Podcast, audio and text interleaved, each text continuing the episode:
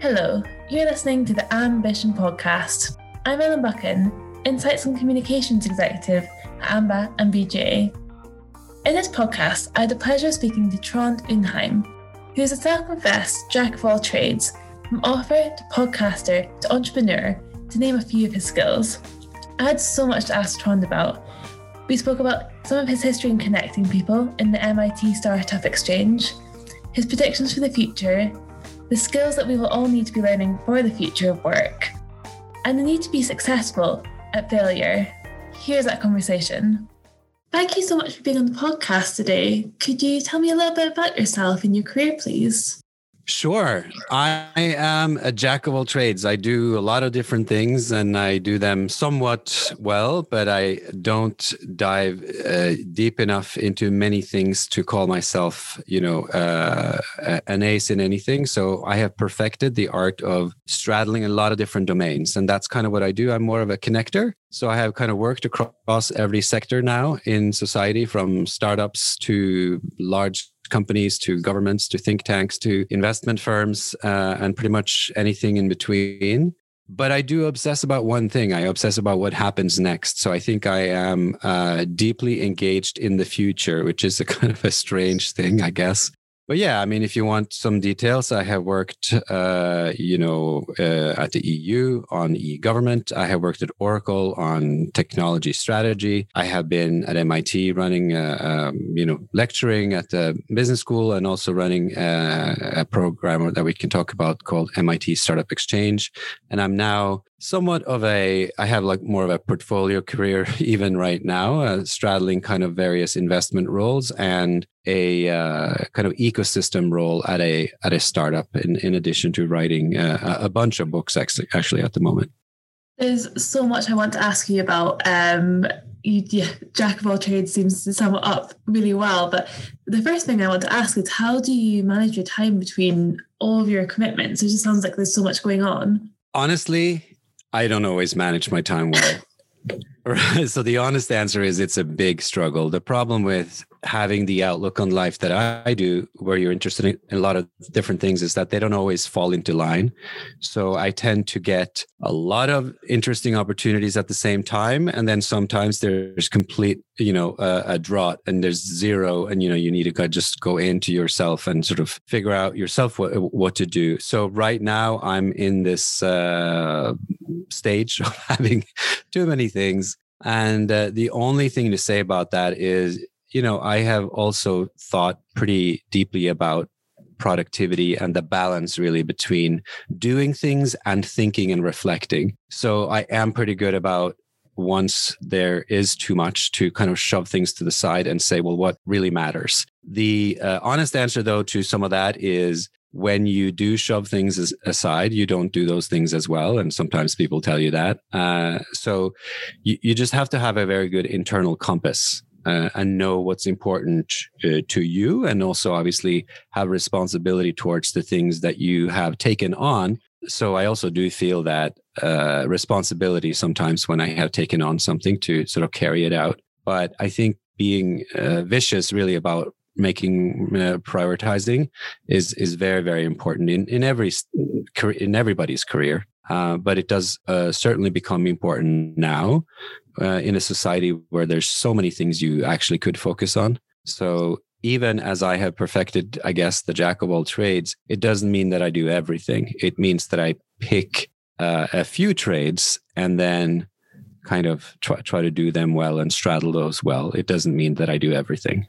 Well, one thing I'd like to ask you about is your involvement in the MIT Startup Exchange. Can you tell me a little bit more about this?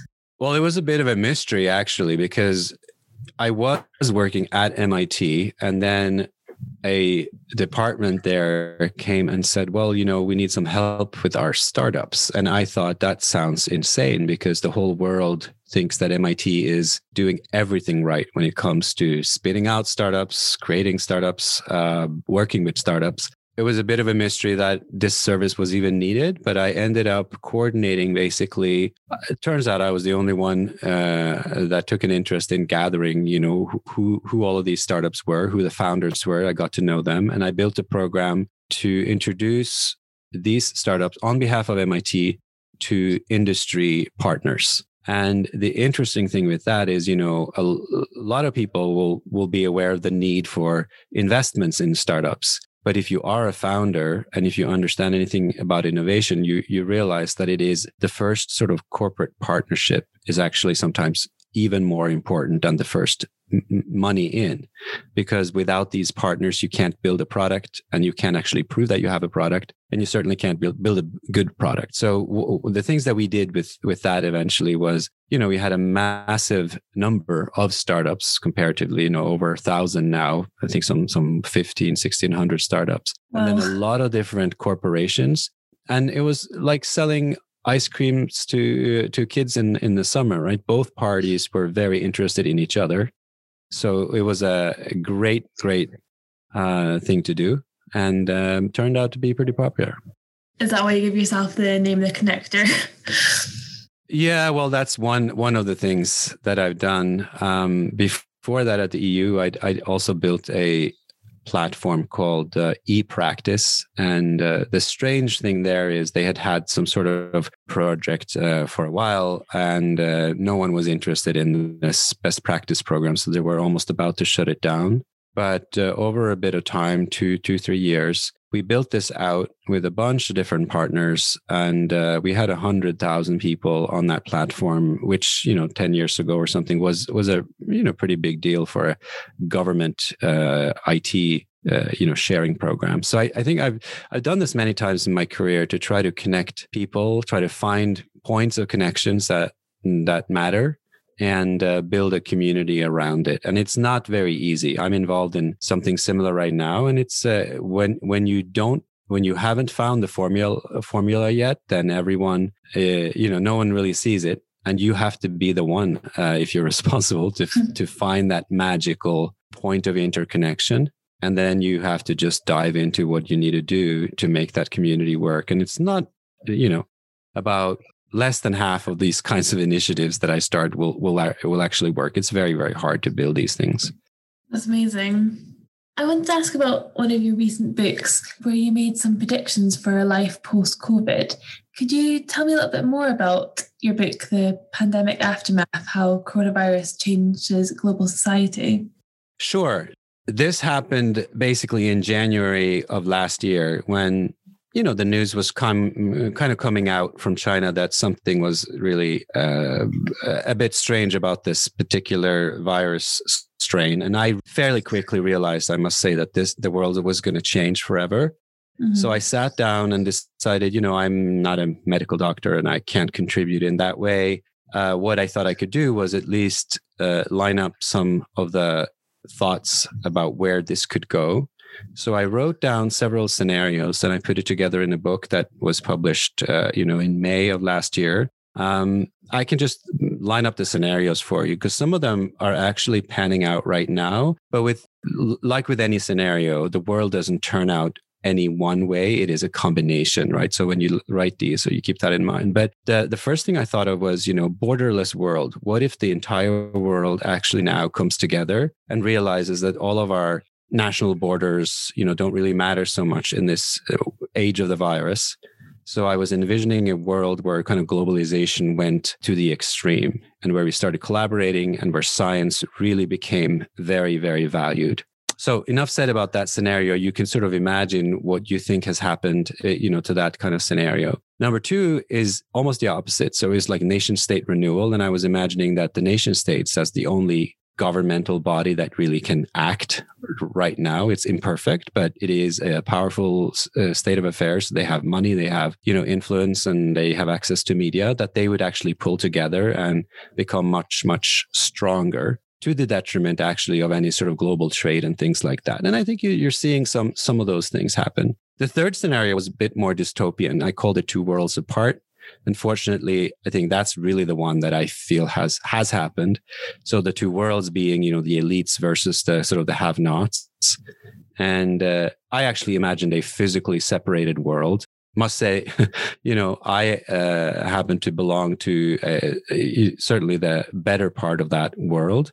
And um, it's not like the whole world has split apart the way that I was just painting it in this book. But to some extent, if you live in a wealthy neighborhood in a wealthy country, right, you get first access to vaccines, you're contemplating vaccine passports, you never really saw the virus because you've kept uh, apart from people and you could afford to work, uh, you know, offline and, and don't, didn't really have to go into work. Um, so, so that, that's kind of what happened in that scenario, which by the way, turns out to be a pretty boring world right? When when when there's really no relations between this very thin global elite who are bored in their gated communities and such um, the fourth scenario was pretty interesting. It was I called it Hobbesian chaos. So you know Hobbes from the philosopher, uh, you know, who wrote about the state of nature where everybody was fighting against everybody. Uh, so the dystopian part of that would be that I kind of foresaw that if if the variants took over, and I had already written about the variants last year, I knew that that would be the real game.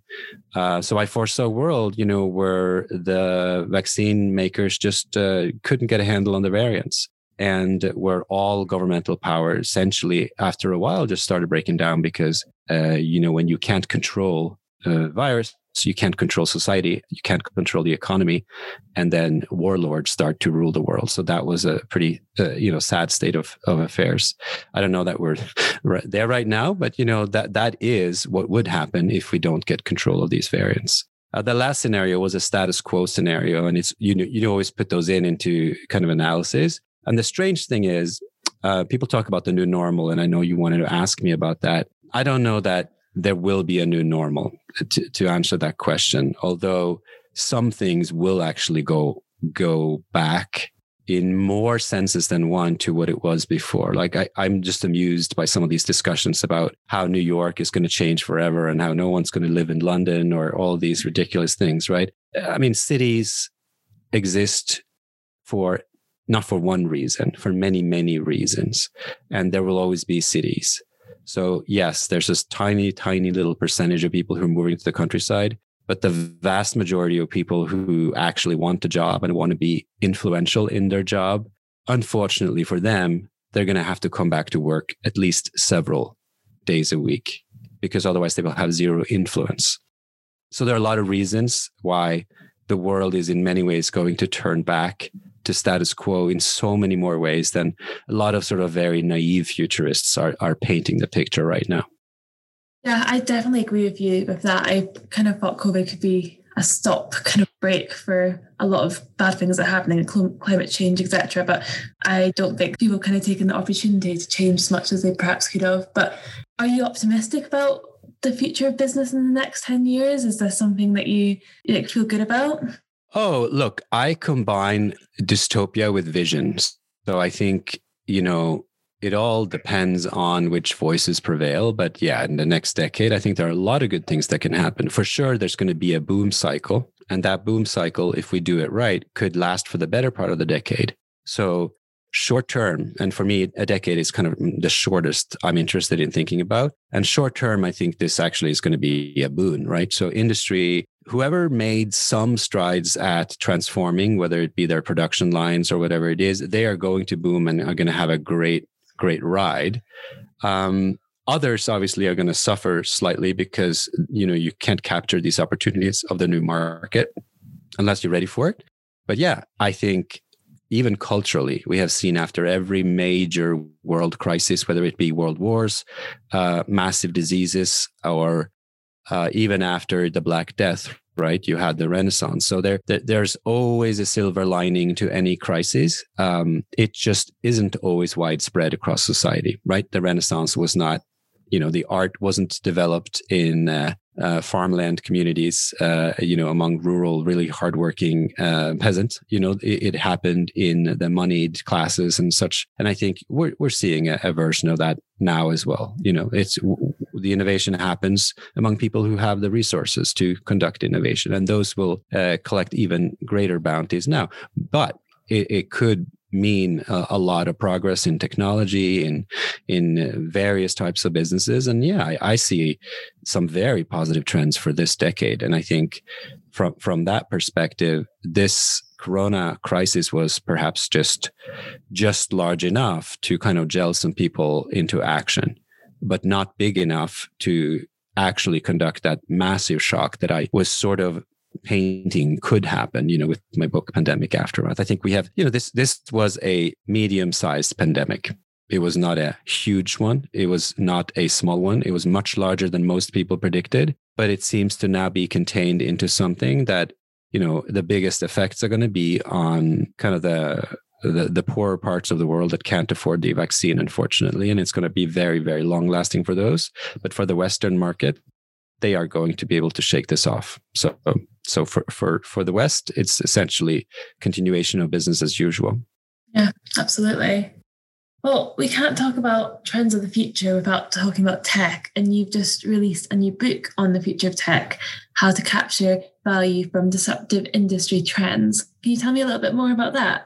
Well, I'll tell you, it's uh, perfect for for MBA types, right? It was written a little bit as a, a, a book to analyze how society changes with technology, but very much with kind of the MBA mindset in uh, uh, you know in mind. I try to stretch the imagination a bit beyond sort of the, the kind of canned analysis of, of, you know forces. You know, frameworks are are a very typical part of of an MBA education. But you know, in my mind, technology is not what drives tech. So that's slightly counterintuitive. But basically, you know regulatory forces uh, social dynamics uh, the reception of a technology all of these things are important even at very early stages of creating a technology the best technologies are always created with the users in mind so the most successful technologies either actually are happenstance because they just happen to have stumbled somehow you know maybe a visionary who like saw something but couldn't really explain why, right? This would be a Steve Jobs type approach. Uh, although, you know, they, you know, Apple does an enormous amount of user development as well. So you, you can't just say that it's, it's just vision. They have really thought about the user. And then other times it's just pure luck. Or you develop something with great strides and it completely fails. So uh, and this is not easy to do. That's why there's a book about it. I have failed many times trying to build a technology uh, or a product approach without really deeply thinking about who it was going to be for and how it was going to change their lives. So the book is all about um, trying to analyze how future tech emerges and, you know, gaining a, a, a, bit of a framework so you don't have to make up stuff on the fly or you don't have to reinvent the wheel it gives you kind of a playbook for for how to start thinking about these things. So you can be efficient in your work if you're trying to analyze some phenomenon and uh, can kind of start analyzing it r- right off the right off the gate. But i also think that we are going into a day and age where the kinds of skills that you need to succeed are a combination of depth and breadth. And i think I outline some of those things in the book. So it's more than just analyzing technology, it's about really embodying those kinds of skills. And I think it's a very different educational institution that we need to build in order to to build those uh, skills in our students, in our kids, and actually ourselves, right? Because you know, even at mid age, you have to now transform because society is changing in so you know in many ways. And in order to understand that, you need to go deep, not in just one or two fields, but I talk about these kind of ambidextrous sort of polymaths. We all have to really almost become the renaissance, renaissance man and woman of the past. We have to be skilled in so many soft and hard skills at the same time. Uh, and we have to be able to communicate, but it's just, it's not enough, which I think the MBA education has been stuck for some time in this notion that you just know a little bit of generic business skills and then you can communicate with everybody who's a techie and that's all you need. And i really profoundly disagree with that. So the implication for me is that business schools in the future eh, they need to change a lot of different things. They need to shift to a much deeper content base.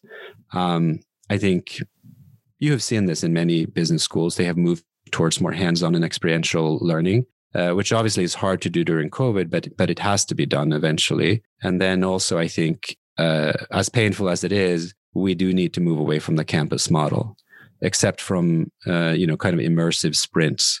So I think the EMBA model is going to go uh, go dominant here. Because people just don't have the time anymore to spend like you know in the us two years and i guess in in uh, various other international programs only one year. But i think even that is just too much. We just you know who can spend a year away from from real life you know from their career which is where they really learn things? It, it is the hybrid approach i think as important as face to face learning is, we have to find these ways. And I think COVID has shown us that if you just build some better tools than the current video conferencing things we have going, which we eventually will, this decade will bring, I think, enormous change to augmented reality and augmented productivity. Yeah, that, that's kind of where our research shows that business, business education is going as well. But yeah, the book asserts that four factors are needed to create disruption, these being technology, policy, business models, and social dynamics. And so I was wondering from these, what do you think will be the next big disruptors? So within these, um, first of all, I have added kind of a fifth factor, uh, kind of an all encompassing and ever present factor factor of disruption, which is kind of the physical environment that we find ourselves in. So it, it is true that I most of the book I spend on these four four different forces. But the fifth one is is is sort of always there as well. And I think you know COVID is one example, right? Intrusions of humans into uh, a pre-existing uh, ecosystem turns uh, actually becomes relevant for analyzing both business and technology. But anyway, in the in the short ter- term, I, I cover five different technologies in the book that I think are kind of working together to change the world this decade alone. And they are, you know, AI, synthetic biology, blockchain, robotics, and 3D printing. And all of them are actually interacting in various ways, either on the shop floor, or they will be interacting in our educational system, or they will truly actually change the way production happens. Uh, they will change the way we will need to relate to technologies, right? It is this augmentation idea where we actually are merging and fusing uh, with technology, you know, not not necessarily kind of in this like scary cyborg vision of you know we are all robots uh, now, but but also in much more sort of mundane ways. We just uh, are are having to learn to interact very deeply and embed with the technologies that we create, and they become more and more personalized. So that's kind of the short term for me. Th- those are the ones that we would need to learn more about start using, start understanding deeply, start developing ethics around, and start managing better in the workplace. Lo- much more longer term, there's a bunch of other things that come into play. But if you're thinking about just the next decade, that those would be the things that I uh, care about. To kind of sum up our conversation and um, to be like relevant to our listeners, if you had kind of like one or two things that you think everyone should kind of be doing to future proof them for the next decade, what do you think people should be doing? Well, so again, this may be a little counterintuitive, but I spent uh, a bit of time lately obsessing over failure as opposed to success. So a lot of the, you know, prevailing knowledge would be, you know, go deep, understand all these things, and uh, you know, study best practice, or st- study a domain and study the knowledge in that domain. But I think if you want to do one thing right that sets you apart from a lot of other people, it would be to have the courage to take risks that uh, Uh, you don't take risks to fail, but inadvertently, when you do take a lot of risks, you do fail. And the most important thing that I discovered about this process was this whole Silicon Valley fail fast culture is actually pretty ridiculous because you don't learn anything from failing fast. If you're going to learn from failure, it needs to be slow and painful because that's that's how you gain reflection. And it doesn't mean that anything that is slow and painful, you know, leads to reflection, but I do think that growth and true learning is Freudian in the sense that it it literally affects your identity. So, the deepest and smartest thing you can do to set yourself apart from the rest of the world is to deeply reflect on some of the failures. I mean, see, seek out risk so that you are fortunate enough to fail. And then spend the time reflecting not just on why you failed and how to do it differently later, but reflect on all aspects of how that affected you, why you reacted that way, and just build yourself up again as a much more whole person. And and that really is my recipe whether it is in science or it is in technology and in, in business right? You know do a startup or engage with one. Those are extremely valuable growth opportunities that you should not short circuit well thank you so much um, i feel like that's a kind of great point to leave it at thank you so much for being on the podcast today oh you're very welcome If you'd like to hear more from Trond, he has his own podcast called the Futurized Podcast. And as always, if you'd like more about leadership, head to www.associationofmbas.com forward slash ambition. And make sure to listen out for the next Ambition podcast.